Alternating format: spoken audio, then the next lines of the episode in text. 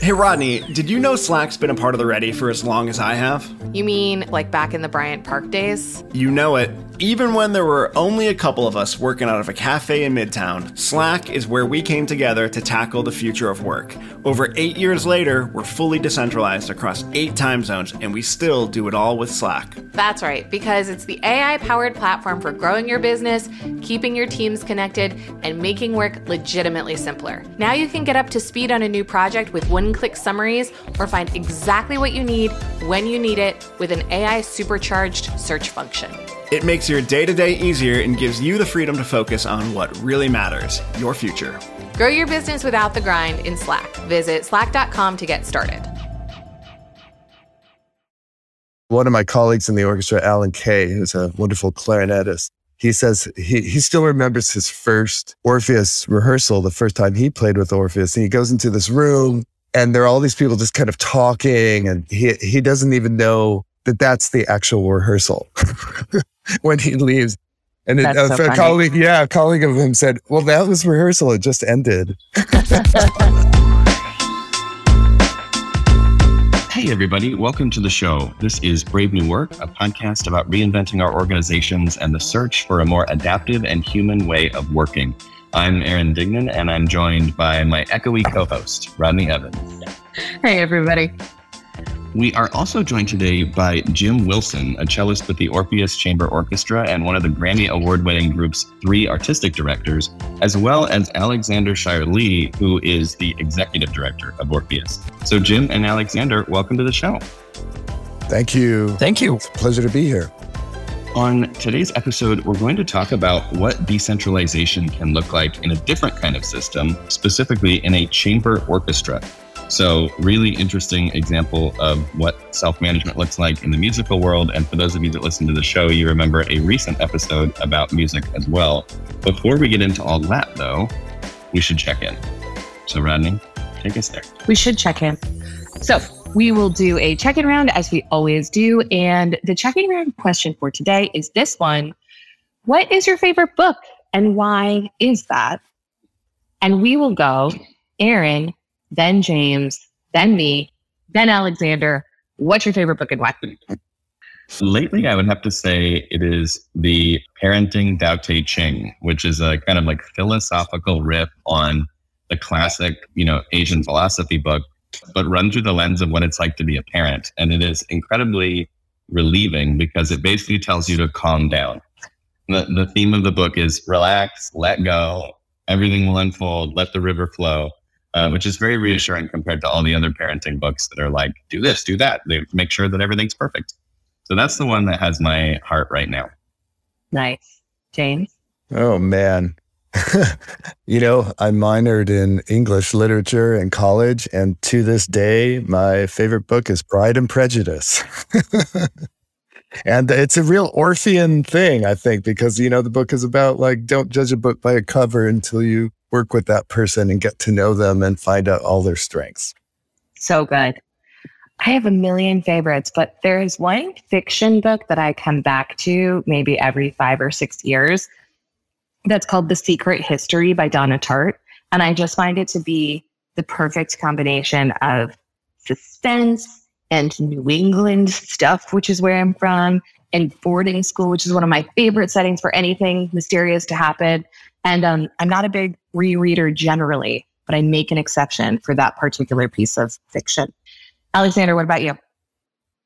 Same, many books, but I think my probably the most most favorite book that I also come back reading every once in a while is All the Light. We Cannot See by Anthony Doerr. It's uh, the story about a blind person, blind kid in 1940s uh, occupied France, and it's just it's I think it's just so fascinating kid maneuvers around all these obstacles and uh, has these other heightened senses. And uh, you know, Orpheus has played with this Japanese pianist by the name of Nobuyuki Tsujii, who who's, who's blind since birth, and he plays piano like no one else, and it's un- un- unbelievable. And so that's the connection for me. It's just I don't know how these people do it, and so it's just, just admiration here. That's incredible. Yeah, I love that. All right. Well, now we have some new new things to read.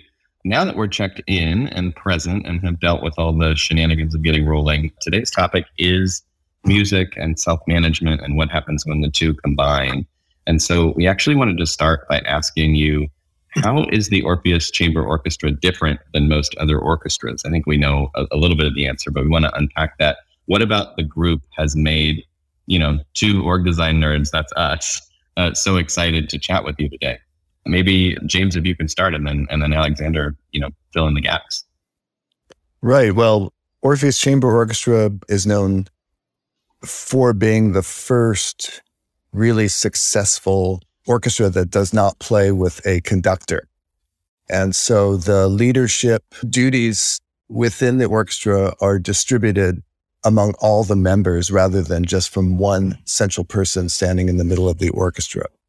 And this has made it very unique and it's it's kind of that concept of shared leadership in rehearsal and in concert fans out into all the other aspects of the organization, including the way it's run, meetings, um, and the, the governance structure of the orchestra. There are meetings in orchestras. I didn't even think of that. Alexander, what would you add? What, how is it possible to have a, an orchestra without a conductor? Yeah, I mean, often we're being described as conductorless, which is not entirely true. We don't have this one single person that's in front, standing in front of the orchestra reading the arms. But when you don't have a conductor, you have to distribute all the the leadership that goes into the position of conductor amongst uh, the other members of the orchestra. But what's so different is that yeah, we do have a hierarchy, but it's always ever only temporary. So we switch leadership roles even within the concert and people rotate their positions. And I think that is completely unique. That's awesome. So Orpheus is celebrating its 50th anniversary this year. Congratulations. That's so amazing. Uh, you. Can you take us back in time a little and tell us about how and why this group was originally founded? And, you know, besides making beautiful music, what was the orchestra's original purpose? Yeah, I can answer that question because I've I've met with Julian Fifer, uh, the founder of Orpheus, quite quite a few times within the past year. So Julian set out to he was going to to large orchestral concerts, and what he didn't like was that how how the energy was falling off the further you look back, like at the at the player sitting further in the back. So there was a lot of energy right in the center of the rope, but then even you know less so the further you went back. And so he said, "Why is that?" And he wanted to to preserve that energy that goes from the principal players into the piece and, and the work. And and so he asked a, a group of his, you know, his, his friends, said, would you like to play orchestral music with me? Just like we do with chamber music, where there's not one leader, but everyone is on the same level, operating at the same level, same energy, same responsibility, same ownership. And for that, there can't be a conductor. And so, so that was really the experiment. It was radical at the time. No one had ever done that. And obviously, you know, people laughed at him. Orpheus, as it was still called, but very soon after they got together and rehearsed and played the first concert, I mean, everyone was looking at the, like, wow, this is, this is different. This is really unique and fantastic. So I'm, I'm curious that we were looking at the website building on, on what you were just sharing in that history. And the, the site says that Orpheus Chamber Orchestra is a radical experiment in musical democracy. And democracy is not a word that we hear a lot in chamber orchestra. Um, how do democratic principles show up day to day? You you sort of hinted that you meet differently and, and manage differently, but what does it actually look like if I were to follow the you know the experience of being in the orchestra for a week? What would I see? What what plays on the screen? I think I think if you were to be in the orchestra for a week, at least the first day would seem rather chaotic to you. and you know, it's the, the, saying is that democracy can sometimes be messy, and definitely in, in Orpheus it, it can. So when we go to a to work on a piece, everybody is bringing all of their 33 different uh, interpretations of, of the music and what they really want out of it, what they love about the piece, what they, what they don't like, um, and all their priorities. And then through the rehearsal process that we have, we kind of shift that collective bag of ideas around and we come up with an interpretation.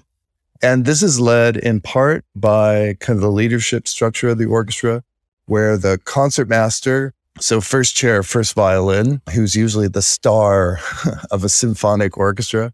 Um, in our orchestra, the concertmaster is kind of like the referee and will manage a lot of the discussion and will make priority decisions about all the ideas that come forth. So, if there's an idea that is just taking too much time or is not popular, the concertmaster will say, okay, let's go on. And then they also look at the time and make sure that the rehearsals are well managed that way. And, and going down from the concert, master, there are the section leaders within the orchestra. So within each string section and the winds as well. And they also act as kind of funnels for the information and are filtering what works and what doesn't all the time. That's really cool. I'm curious just to tie together a couple of things that we've already heard from you. So, the observation that things got a little looser or less engaging as you worked your way back through the section. Uh, so, like distance from explicit power holder in the conductor did something. And then also, I'm curious about this dynamic of someone like the concertmaster, the, the difference in in a role like that or a section leader holding power who's actually like also part of the section and also a player in the ensemble versus a conductor who's sort of outside of the work. Like like what are some of your observations about about that dynamic? Yeah, that's a you know that's a really interesting thing that you just said because I also do a little bit of conducting in my professional life, and I find that that is the most um, how do I put it? You're you're also dealing with a lot of performance issues, performative issues uh, when you're the conductor. So I'm not sure how objective a conductor can be. Yeah. you know, in real life, because they're also part of the performance. And it, one of the things I really appreciate about Orpheus compared to other orchestras is say, if I'm sitting first chair cello, the people behind me, and you know, we're very small. So there'll be at most three other cellists. The people behind me are playing probably 300%. um, so that the first chair cellist can concentrate on other things rather than, you know, just physically playing the cello. So like leading, keeping time, keeping track and all that kind of stuff. And that, that I find very different. So that, that's also why we have this kind of, the real power structure of the orchestra comes from the back of the orchestra rather than the front. That's, that's so unusual. Yeah. All these inversions playing out I I hear Jim that you played your first Orpheus concert in 2006. So what, you know, 15, 16 years ago. How did you hear about it and what attracted you to it? Did you know much about working in this different way before you became a member? What was that kind of attraction and early onboarding experience like for you? Yeah, would you like to hear the full Orpheus origin story. so, so um, you know, uh, I grew up. I'm 57 now. Uh, when I was 15, my mom took me to hear Orpheus in Ann Arbor, Michigan, where I grew up. And it was uh, electrifying, I have to say. And, you know, it didn't look like any other orchestra. The, the musicians moved around a lot. They, they wore really interesting clothes. I remember that. Um, and it just had this really cool kind of, you know, New York City, sophisticated vibe, loose vibe.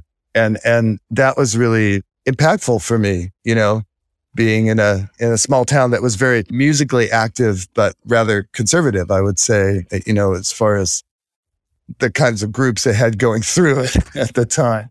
And then, of course, you know, Orpheus, when I was in college, then was recording all of its really famous, you know, repertoire for Deutsche Grammophon and coming out with, you know, multiple CDs every year. And, and they were always the best, you know, if you wanted the best performance of X piece, you bought Orpheus. And so when I relocated to New York City, this is probably 2004 professionally, uh, I had a lot of friends in the music world and some of them had connections with Orpheus. And so in Orpheus, we're always looking around for talented people to play with us. And somebody recommended, I think Todd Phillips, who's one of our violinist members, recommended me to play with the group.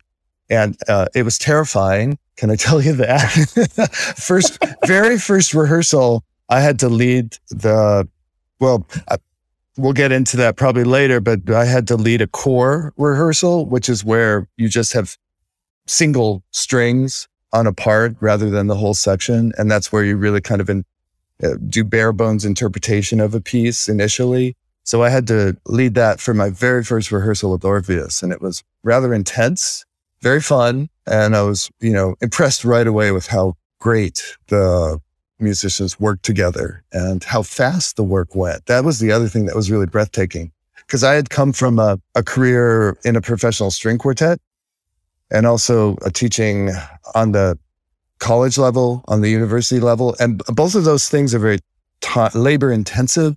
Um, you get used to taking your time and working with students or your colleagues in a very kind of timeless way to make stuff the best. And with Orpheus, it was very quick and very excellent work. So yeah, so that was my first experience with Orpheus.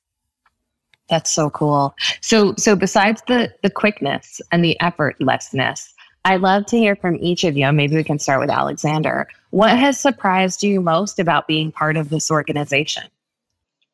Yeah, well, I've been before I came to Orpheus. I, of course, I'd known about Orpheus for many decades, and but I only knew it from the outside, listening to recordings and hearing them in concerts. Um, what I was most surprised by was the intensity really that's going on. There's, there's just so much emotion, sometimes drama, even good and bad, obviously, but it's just, it's so intense. Like everyone is so involved and feels so responsible.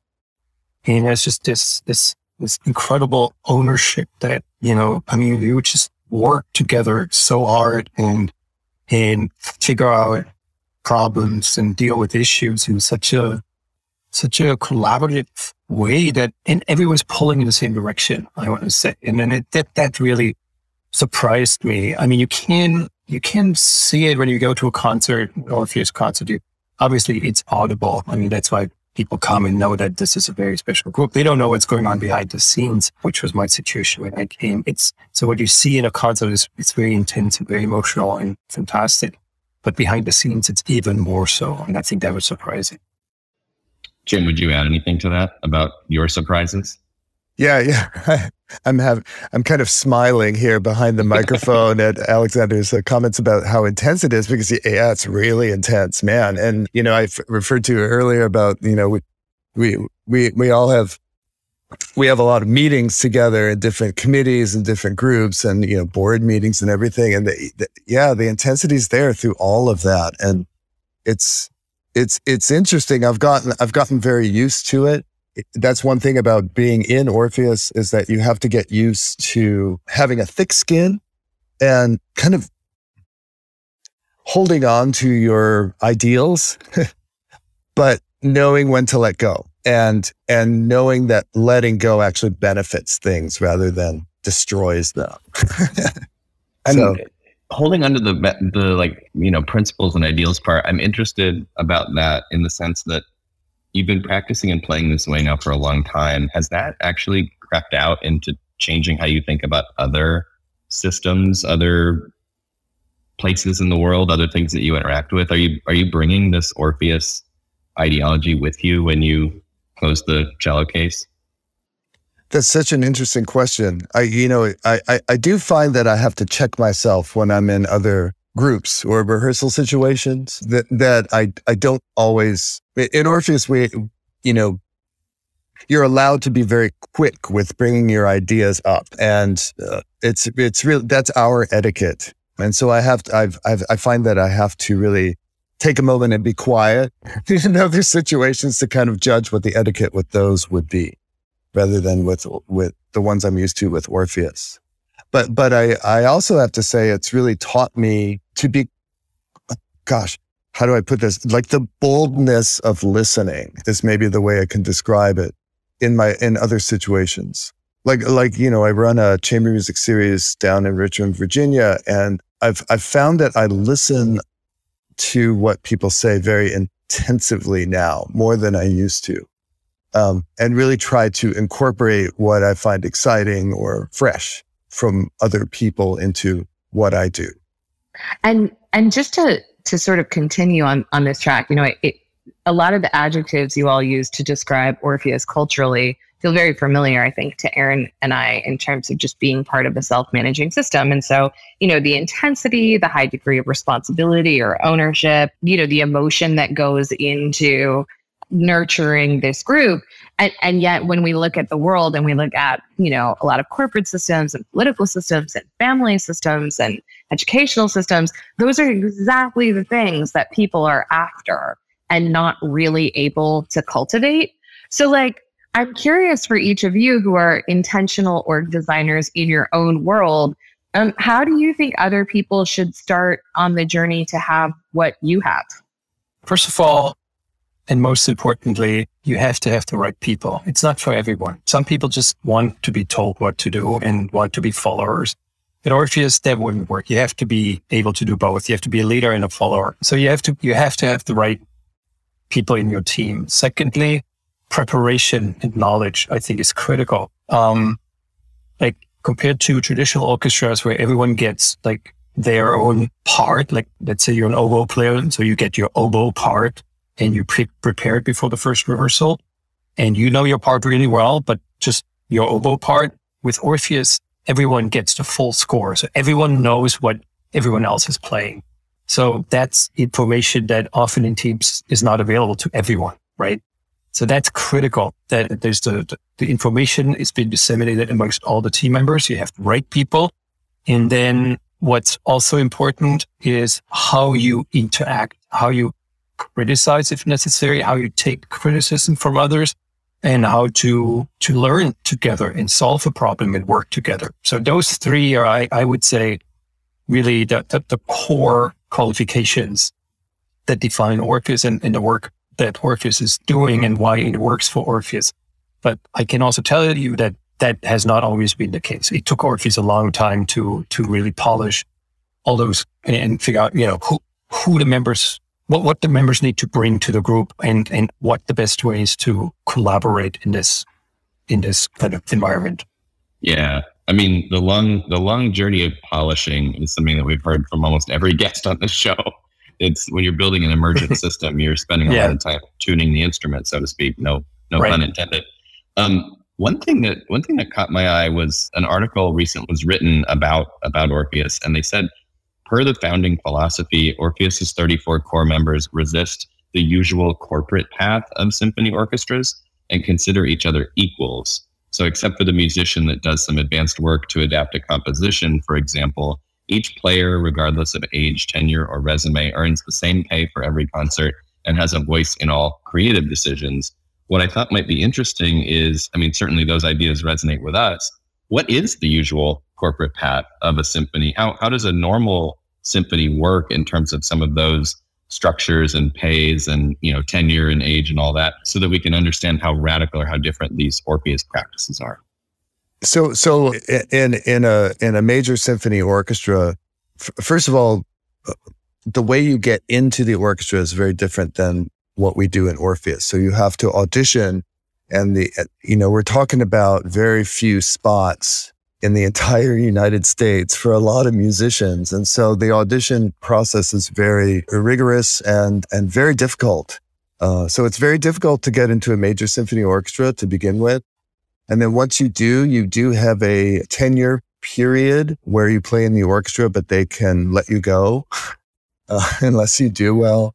So that's that's one thing that's different than ours. We we have um, talk about polishing.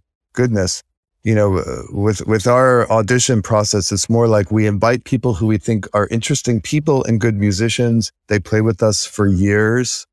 We have them do everything and then we, and then we vote. The orchestra votes on whether they want this person in the orchestra. And then we call the person and ask them if they want to be in the orchestra. so it's completely different and crazy in a yeah. way, but it, but it, it, it, works because, you know, the skill set needed for Orpheus is, is quite different than a major symphony.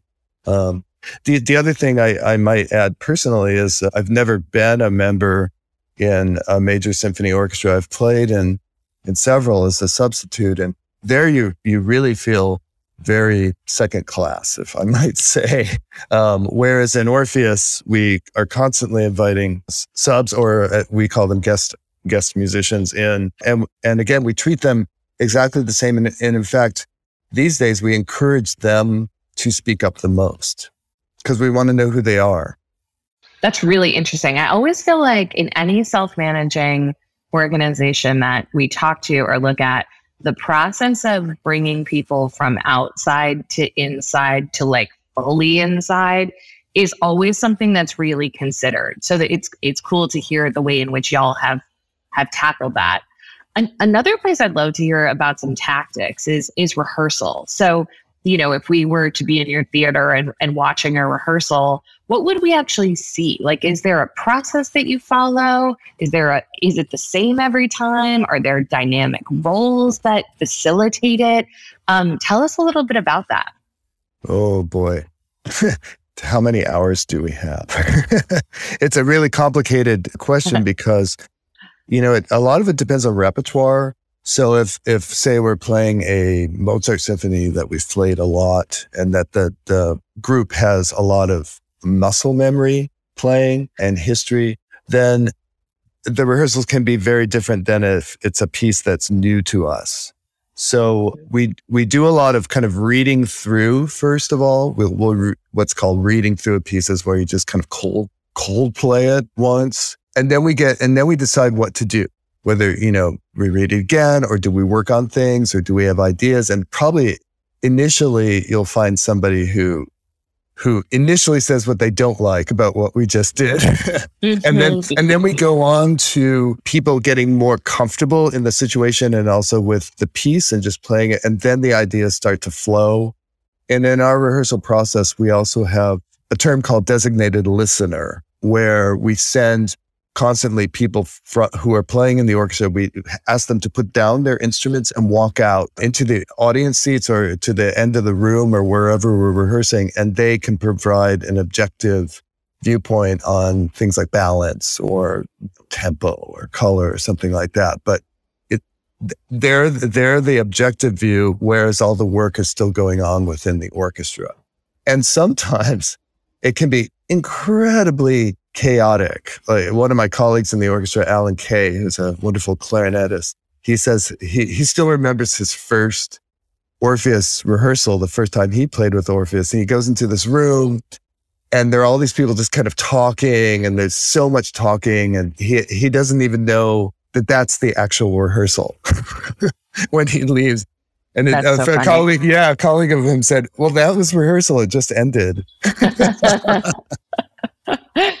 Did we do it? Yeah. That's that's awesome. It it also sounds like um it sounds like you all have a fair amount of like reflection built in. Like you you you do a rep and then there is space to reflect both for the people who are in the experience for an outside observer. How do you think about the ratio of like doing to reflecting? Is there one that you consider? Um, I don't. I don't think uh, reflection. How do I put this? So our our our rehearsal process is, I mean, incredibly quick, like I said, and incredibly intense, and it's always going on. But within that rehearsal process, you yourself can take a moment to think about, well, I really, I don't think this sounds right to me. Yeah. I have to formulate the words and you can do that. You know, you don't have to say anything. And then when you've found the words to describe how you want the music to sound and what, how you think we could get there, then you raise your hand or whatever. And then you ask for that to happen. And sometimes it does and sometimes it doesn't. And then you just have to let it go and join the, the flowing river of rehearsal again. The thing that I heard you say that is so interesting to me is the ability for the member to put down their instrument and go listen. Because as I think about all the other groups and, and teams and companies that we've worked with or had on the podcast, it's actually really hard to get get outside of yourself and like be a customer for a minute or be you know be outside of the team. So it seems like a unique superpower that you're able to switch gears and just be a listener because music is such a universal language and you can kind of just sit in a chair in the audience and suddenly you're an audience member. Um, so I, I, find that really, really compelling, and it makes me wonder if there are other ways to to bring that idea to other sorts of teams so they can experience something similar.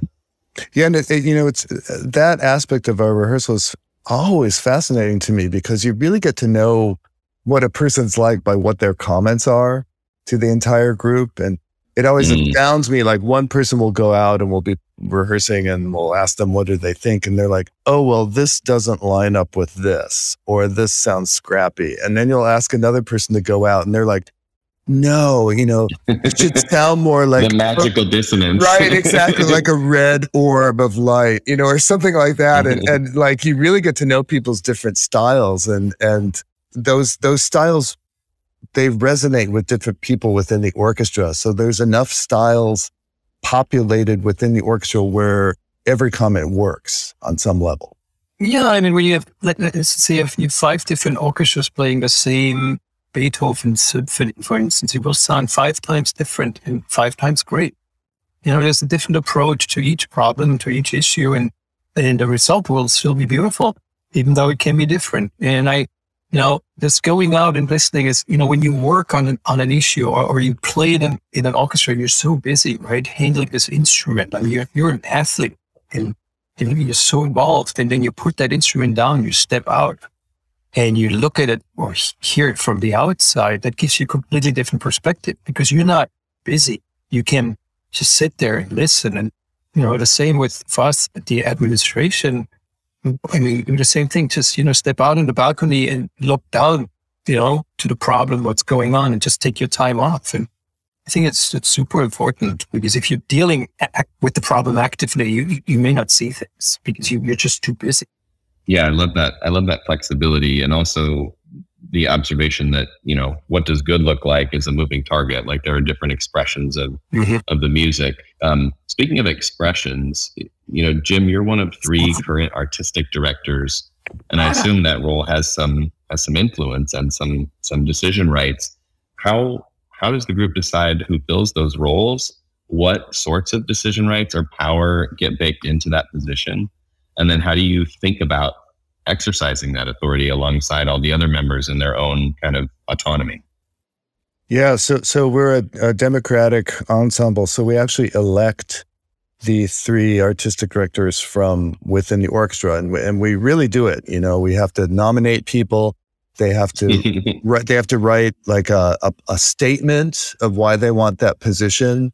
So they have to put it right out there to the orchestra, and it's I've I've done it a couple times. It's really scary. um, and then and then we elect a person, and the I, I know for my role, so each of the three artistic directors have a different area of, of specialty. So one is with repertoire, one is with personnel, and one is coordinator. So I, I'm the artistic coordinator, artistic director. and uh, I find it tremendously fun. And I, also, I really like thinking about the big picture. You know, we we can play different pieces here and there. And you know I, I love everything. I love all the people we work with. But but what I really like to do is is figure out you know what kind of orchestra do we want to be? What would make the orchestra special? Like what would make the audience really sit up and listen to us? What should we wear? You know all these things uh that that really uh, speaks to me. The hard thing about the the position is that it, it is it is quite political. So you have to really get along with everybody. You have to you have to uh, be brave and go into situations with your colleagues sometimes where they see you as an adversary. Sure. Um, and you have to find a way to deal with that situation. And I'm a fairly soft-spoken person, so I've I've found my ways to deal with that over the years. And that they will, you know, much to the frustration of some other people in the orchestra, but but they work for me, and I think they work for the orchestra too, and the rest of the staff. Wait, do you have ter- like term limits? I need to know more about this multi-filled role. Yeah, so it's three three year term, and so that means, and they're staggered. So that means every year we're electing, so, you know, somebody. Oh, um, smart. That's yes. cool. Yeah, it's it, it it's a great, and and you can rerun if you want to. I'm in my second term now as Nice. artistic director. Yeah. That's awesome. Is there is there incumbent power?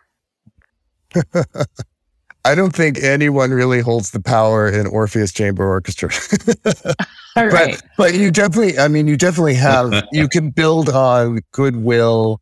You can build on kind of projects that you've been working on for the past years, you know? So, so th- those kinds of things give you strength. And also you just know how things work. And, and I mean, it took me probably a year to learn the, the first time I served as artistic director, it took me a full year to learn how to do it. And then, and then the rest, the other two years were good. And so, and it's, it always changes, especially lately, you know, with the pandemic and everything. It's, Sure. it's a whole different ballgame right now. So. Yeah, that's that's really cool. So so while we're on the topic of self-governing, I would love to hear a little bit about live shows. What might an audience see at a concert that they wouldn't see in a typical chamber orchestra's performance? Alexander, do you want to take this one? I'm always in the orchestra. They would nice to get the perspective of somebody who's who watches it. What, what's so different? Is that the question from, from other chamber orchestras when you go to a concert? Yeah, so so particularly, you know, how do the how do the self-governing principles show up in a live show? What what would be different if we were watching an Orpheus performance than than another orchestra's performance? I, I think, well, first of all, the orchestra comes on stage together and bows together. So, so, so visually, it's completely different. Uh, except that there's a conductor walking in and bowing and, and taking over the reins. There is taking over the reins, right? That's the first, the, the first difference. Secondly, you hear it. You absolutely hear it because everyone is just so engaged. As I said earlier, they're so intense in a good way intense. And if you were to close your eyes, you could always distinguish Orpheus from any other chamber orchestra, in, in, in my opinion, because of how vivid and how lively and how just just energetic it sounds. I mean, it's just everyone is so into it. And I think that's a major difference. And then also when, you know, when we have the soloists, so, oh yeah, secondly, we leave the stage usually after each piece that we play. And the reason for that is that because when we come back, they sit in different chairs because they rotate leadership positions, right? So they leave the stage, come back, and everyone sits in a different chair. And the second thing, and the third one is, you know, usually when you have an orchestral concert, the orchestra sits on stage for the piece with the soloist, and then the soloist comes on stage and takes the bow. Now with Orpheus, they all come in at the same time they're clearly displaying that we are all on the same level, even though this person's a Right. soloist, but we are all making music on the same level. We're equals and we work together as collaborators. And that's, that's major, I think, really major. And, uh, yeah, most solos can do it. Some can't, but, um, uh, we it works for, so that, that's, I think those are the differences, at least from my perspective. How how do you go about finding people to play in an orchestra like this? Because you would think that the traditional orchestral track is training people not to do this. So you're looking for someone who is simultaneously a world class musician, but also able to to operate in a system that behaves this way. What have you learned about where to look and how to how to filter for this? I think I think we we we first of all we look for people who who sound great and who uh, are sound new unique. So their playing has to have some kind of personality in it. They also have to have usually very strong chamber music backgrounds. And for those of you that don't know what chamber music is, it's it's things like string quartets and piano trios where it's a small group of players that again is a non conducted kind of self-led little group. So they uh, usually we look for people with very strong skills with chamber music because then because we look at ourselves like like a big chamber music group, self-run that way. And then two two other things that they have to be skilled at is is communication. I think so. It, it does not help the orchestra to have somebody grumpy eh, or or silent. Right. Um, yeah. So so because it's an orchestra of ideas as well as playing, and they also have to be good. For lack of a better word, they have to be good citizens in the orchestra. You know, they have to. You have to feel like you can. They have your back if you need it. So the, the that's fascinating. And uh, I know we've, we've, when we do, you know, look for people to spill, to fill open positions, it takes a long time because these people are very rare. They're very rare gems. Um, and not everybody can do it. And, you know, I've had my heart broken several times where I think somebody will really fit in. I really want them in the orchestra and they just, they don't work out.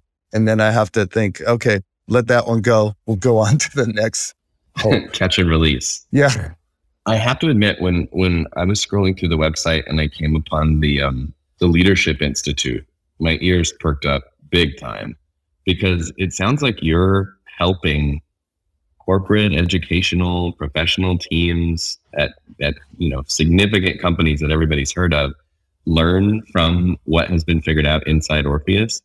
Are there any interesting stories or or noticings from trainings that you've been a part of, either of you that you've seen or or facilitated? So I've done many of these leadership trainings, and, and so has Jim.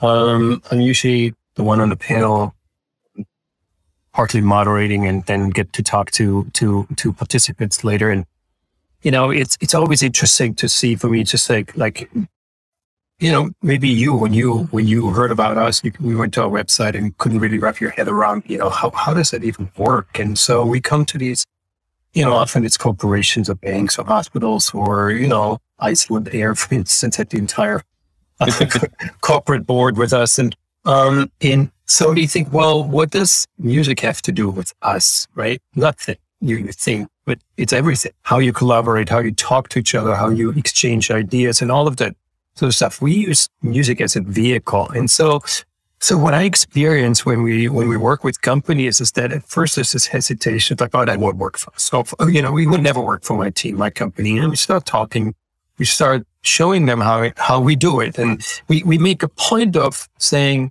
it's it, you know it's not black and white. You don't have to do it like hundred percent like we do it. You don't even have to do it at all. I mean, it you know, there's there's fantastic symphony orchestras out there that are conducted. They play beautifully, so it does work. It's just completely a different approach, and and it's a pleasant approach for the people working there, working in our orchestra, making music with us, and it could be a beautiful approach for you too because it makes everyone feel elevated and being part of it, and and so that's what they didn't realize, and you know, sometimes I get comments like, well, my boss would never sign up for this.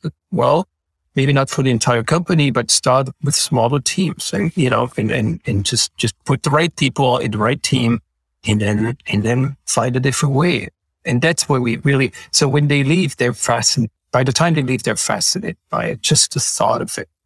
And I talk a lot about this leadership program. I, at one point a few years ago, we had a TEDx talk about Orpheus and same thing afterwards. A lot of these people in the audience that are you know, working for various companies came to me and, and really the, the, the, main comments that I got was like, it's fascinating, but like in my company, it would not work, but my boss would not allow it. And that, I think that's where we have to start working on, you know, get the right people in the right leadership positions so that they leave their ego at the door and allow other structures and other hierarchies, you know, and other ways to, to be successful all the all the listeners that have been with us for a while are smiling ear to ear right now because you're just lifting words out of our mouths that we have said time and time again. So it's we're really appreciating the the synchronicity here.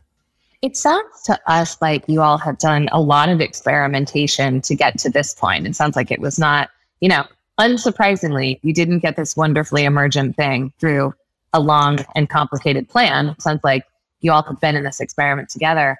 What do you what do y'all think is next? What's the next evolution for Orpheus? Well, from my perspective, if I if I may start, it's you know the way our orchestras perform and present their music has been pretty much the same for hundreds of years, and I think that that won't continue because we don't want to end up being museums where people go to and say, "Oh yeah, yeah, sure," you know, remember. it's I think orchestras you know, back then, 100 years ago, were like a church in town, right? Where everyone would go to when there's a concert and congregate and meet and socialize. And it was like an event. Now, these days, it's, it's, I think an orchestra always has had a, a responsibility within the community, their own community. And the society at large. And it's not just the music making; it's it, it's it's much greater than that and much broader. And your impact on the community is is if you don't do community outreach, community engagement, and I'm not just talking about educational programs for children. It's every segment of your community. I think that is really important to keep the music relevant. Use the music again as a vehicle to get to the members of your community and see what they need and what you can provide for them. And I'm not saying that we all of a sudden should just, you know, bake bread or something. No, that what we do is make music. But what, what do the, the, members of our community really need from us? And I can give you a quick ex- example of how Orpheus has been slowly pivoting into uh, having a greater community impact. Many years ago, you know, our programming discussions always anchor around, okay, how can we attract a, larger audience to our Carnegie Hall concerts or our concerts? Oh, and we never talk about the people that no longer can come to our concerts, elderly or disabled or whatever it is. And so five, about five years ago, we, we, we started honing in on a, on, on a, on pocket in our community, people living with Alzheimer's and other dementia illnesses. Those are people that would no longer come to your concerts because of potential reactions they would show to certain music they may remember from their past. Tears, cries, sh- shouting, whatever it is, or just happiness, give you anything. And so we started working uh, together with organizations that work with uh, uh, people living with Alzheimer's. We became members of the Alzheimer Foundation US and and, and other organizations. And so we, we created programs called Orpheus Reflections We train our musicians what, you know, what to expect from these people and to come to the concert or to the event. And uh, it, it has been so immensely meaningful. It has really changed the organization from the inside out, just how we perceive ourselves. Because you see an organization or an orchestra like Orpheus that plays on all those shiny stages all around the world has, I don't know, dozens of records, has won Grammy Awards, and all of a sudden, you know, the group of musicians plays in senior citizen homes or or other places where there's no applause or there's maybe no reaction or bad reaction sometimes even or an uncontrollable reaction. And and it's been so immensely meaningful to just come down, you know, and, and just be a human being, a good citizen and go to these people that really need you, that you know, really benefit from what you do because you will change the quality of their lives, right? Even only momentarily. But that's so important. And I think for all orchestras out there, it is so critical to, to remember that, you know, what an orchestra used to be and, and what the responsibility really is. It is not just playing concerts. It's not. So for us, really, as we think about our next 50 years, it, it it really anchors around the relevance of Orpheus within its community. I think going from the how we work innovation to thinking about where where we work and who can partake is a really interesting twist. And I think it's a really it's actually a pretty nice place to to draw things to a close today as we approach the top of the hour. So Jim and Alexander, where can our listeners find out more about each of you and your work with Orpheus? You can go to the orpheusnyc.org website and find out everything you want to find out about the orchestra. Nice. You can always send us emails. You can call us. We're always there. If you want to know more about it, learn more about it. If you have questions, please just never hesitate to email or call. We're always there. Awesome. Well, this was really fun for us. Thank you both so much for joining us today. Oh, our pleasure. Thank you. It's great talking to you. And for our listeners, if you enjoyed what you were hearing today, a review would mean so much to us. Or please forward this show on to someone who needs it, maybe a wonderful classical musician who is looking to work in self management. That's a narrow sliver, but we're making it bigger day by day, aren't we, folks? Um, a quick tip of the hat to Taylor Marvin for making us sound good today. Brave New Work is produced by The Ready, where we help organizations around the world change the way they work and play music together. Get in touch with us by emailing podcast at theready.com. And as for you, thanks for listening. Now go change something.